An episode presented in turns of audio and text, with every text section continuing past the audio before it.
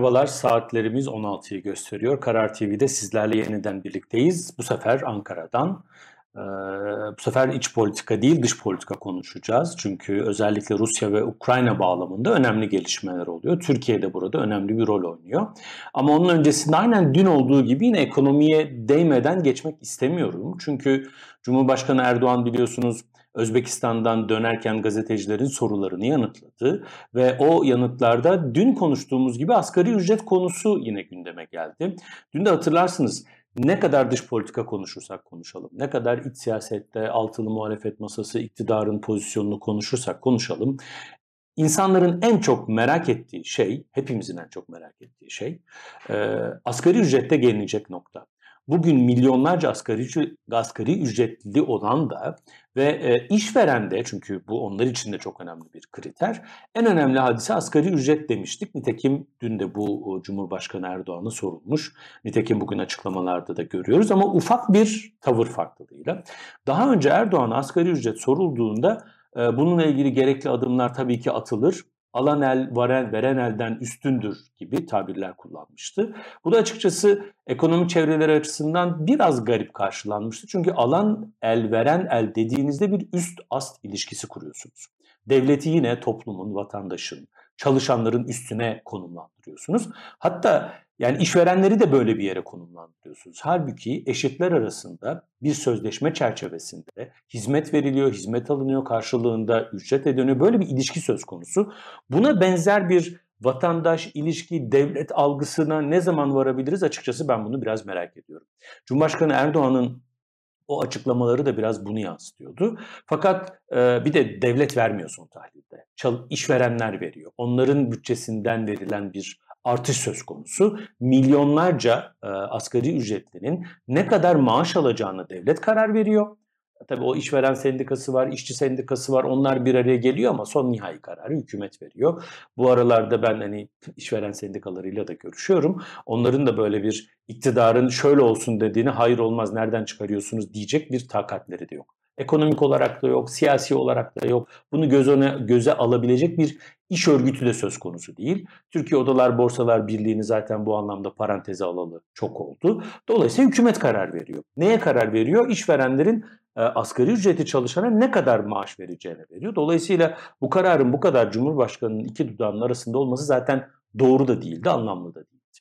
Fakat Erdoğan bu anlamda bir geri adım atmış durumda. Bu meselenin zamanı aralıktır dedi. Muhtemelen ona Sayın Cumhurbaşkanım bu iş bu kadar da kolay değil. Bunu yaptığımızda şöyle etkilenir, böyle olur vesaire. El kesesinden cömertlik diyelim bu kadar kolay yapılmaz denmiş olacak ki Cumhurbaşkanı biraz daha rasyonel bir çizgi izledi bu son açıklamasında.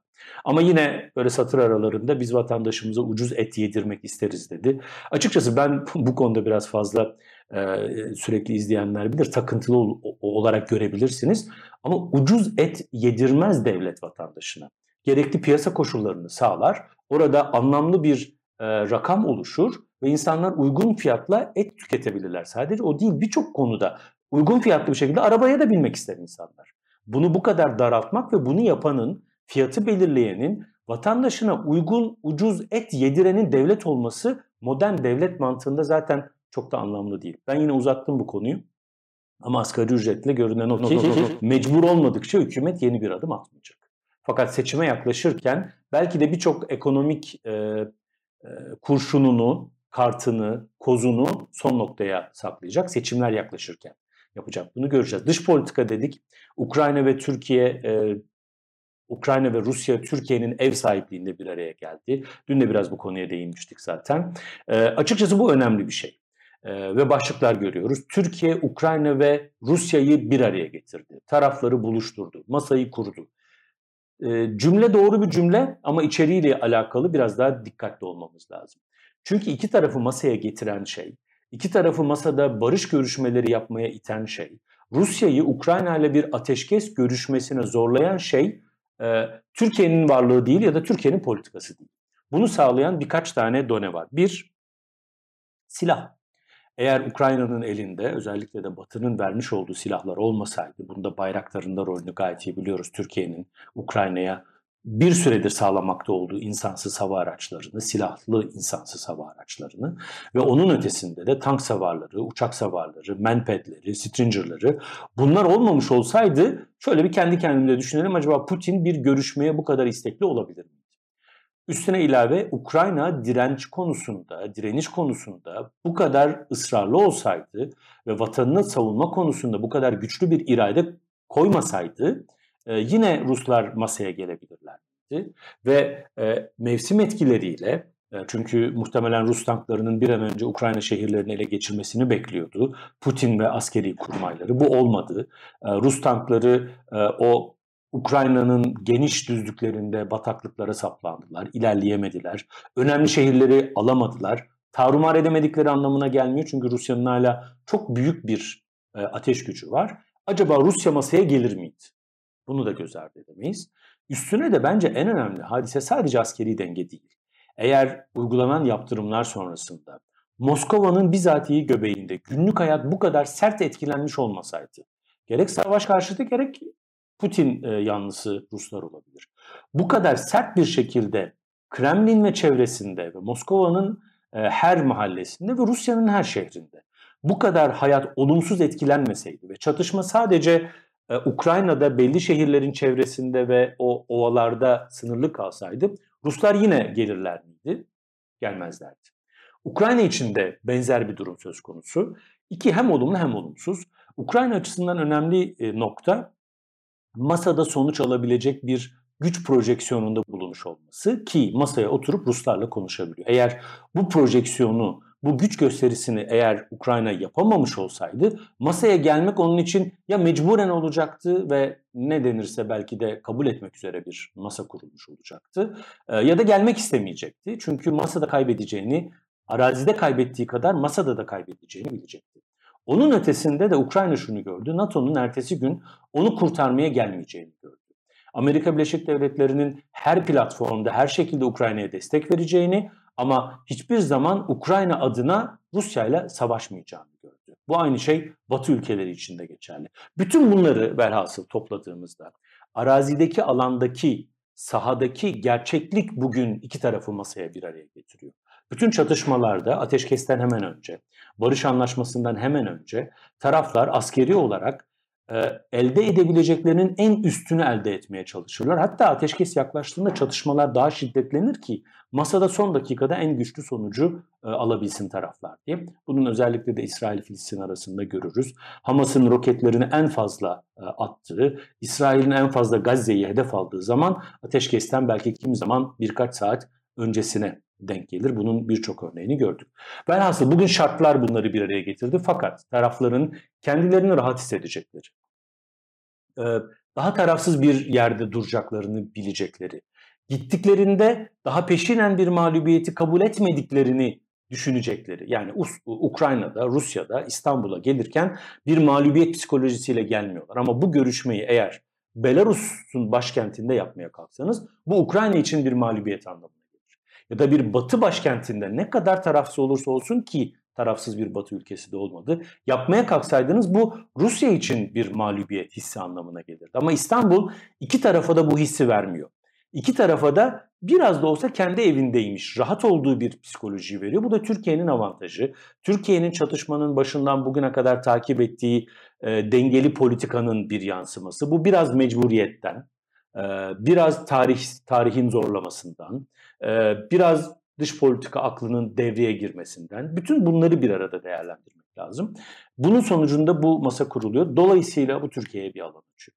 Peki bu açılan alanın yansıması ne? Bunun Cumhurbaşkanı Erdoğan için ifade ettiği anlam ne? Yine konuştuk hatırlarsınız bu İstanbul'da Dolmabahçe e, Sarayı'nın çalışma ofisinde, eski başbakanlık çalışma ofisinde, şimdi de başkanlık çalışma ofisinde tarafların bir masanın iki tarafına oturup Cumhurbaşkanı'nın da e, sanki kendi kitlesine hitap edermişçesine kürsüden onlara hitap etmesi biraz diplomasi tarihine geçecek bir ara buluculuk faaliyeti olarak sayılabilir. Erdoğan da bunu özellikle iç kamuoyunun açısından kullanmayı son derece iyi biliyor. Dolayısıyla bu bir alan açmış durumda. Cumhurbaşkanı Erdoğan'a eğri oturup doğru konuşmak lazım. Bugüne kadar yapılan analizlerde dış politikanın, Amerika ile kötü ilişkilerin, Batı ile sıkıntılı, problemli ilişkilerin, Rusya ile aşırı yakınlaşmış olmanın, buna benzer vizyon, strateji, gelecek öngörüsü problemli olan ya da geçmişe dönük yanlış atılan adımların sonucu olarak kurgulanan problemlerin Cumhurbaşkanı Erdoğan için bir maliyet olacağı düşünülüyordu, düşünüyorduk. Bunların Erdoğan'ın elini zorlaştıracağı analizleri yapılıyordu, yapıyorduk. Fakat iş tersine döndü. Cumhurbaşkanı Erdoğan bu yeni kurulan sistemde daha aktif bir oyuncu haline geldi. Güvenlik merkezli kurgulanan yeni jeopolitik denklemde Türkiye'deki insan hakları ihlalleri arka plana itildi. Amerikalılar ilk iktidara geldiğinde yapılan açıklamalarda eğer hatırlayanlarınız varsa yani eşcinsel haklarından siyasal e, problemlere varana kadar, adalet sorunlarına kadar birçok insan hakları konusu gündeme getiriliyordu. O gün hiç unutmuyorum Amerikalı diplomatlarla konuşurken yani biz Türkiye'de bu tür süreçlere alışığız ama mesele güvenlik e, sorunlarının çok fazla olmaması, öyle olduğunda konuşma notlarında insan hakları meselesi hep arkaya itilir. Emin misiniz bu sefer? Diye biraz da belki istihzai sorular sormuştuk. Onlar da tabii bu bizim için çok önemli. Bundan sonra Amerika Birleşik Devletleri'nin politikaları bunlara göre belirlenecek demişti. Kazın ayağı pek öyle olmadı. Bugün geldiğimizde soğuk savaş zamanına benzer e, söylemler görüyoruz. Bu arada şunu söylemek gerekiyor. İç siyasette bazı düzeltmelerin, demokraside gelişmelerin, olmasını ya da Türkiye'de devlet vatandaş ilişkilerinin bir yere oturmasını, burada devletle vatandaşın daha eşit olması, kaldı ki bence vatandaş daha üstte de biz eşitte de fazla fazla razıyız. Vatandaşlar arasında bir eşitlik kurulabilmesini, modern bir devlet anlayışının olabilmesini dışarıdan yapılacak müdahalelere bağlamanın bizatihi kendisi problemli zaten. Burada bir tek Avrupa Birliği sürecini dışarıda tutabiliriz. Çünkü Avrupa Birliği'nin demokrasi yol haritası, şeffaf bir yol haritası. Bunu o gün ülkeyi yöneten ülkenin iktidarın bizatihi kendisi kabul ediyor. Seçime giderken de ben Avrupa Birliği'nin yol haritasını uygulayacağım diyor. Dolayısıyla bu içeriden meşruiyetini alan, vatandaşın oyundan meşruiyetini alan bir süreç Avrupa Birliği demokratikleşme ve uyum süreci.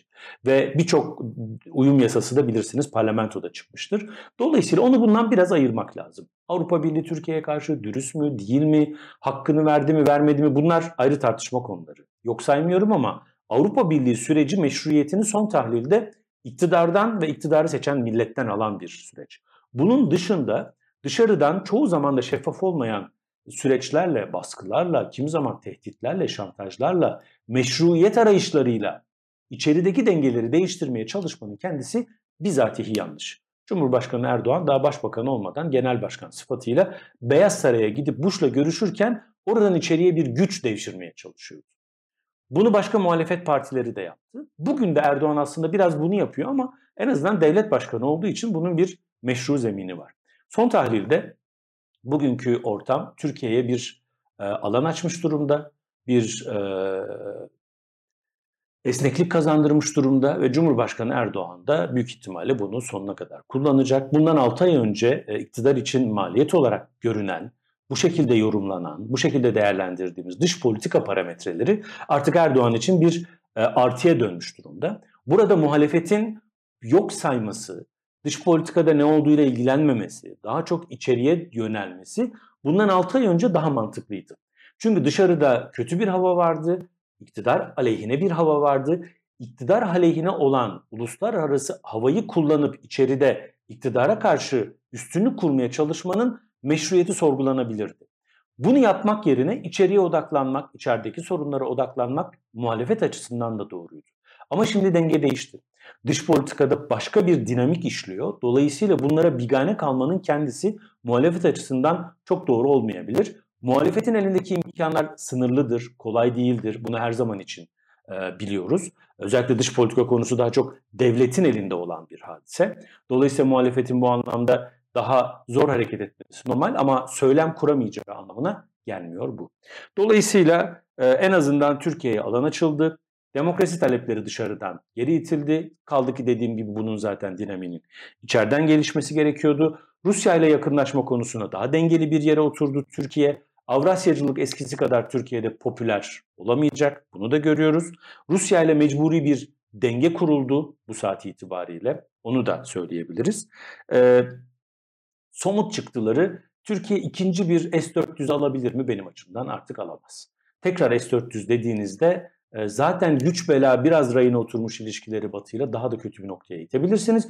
Rusya da bugün sizden S-400'ün ikincisini almanızı beklemeyebilir.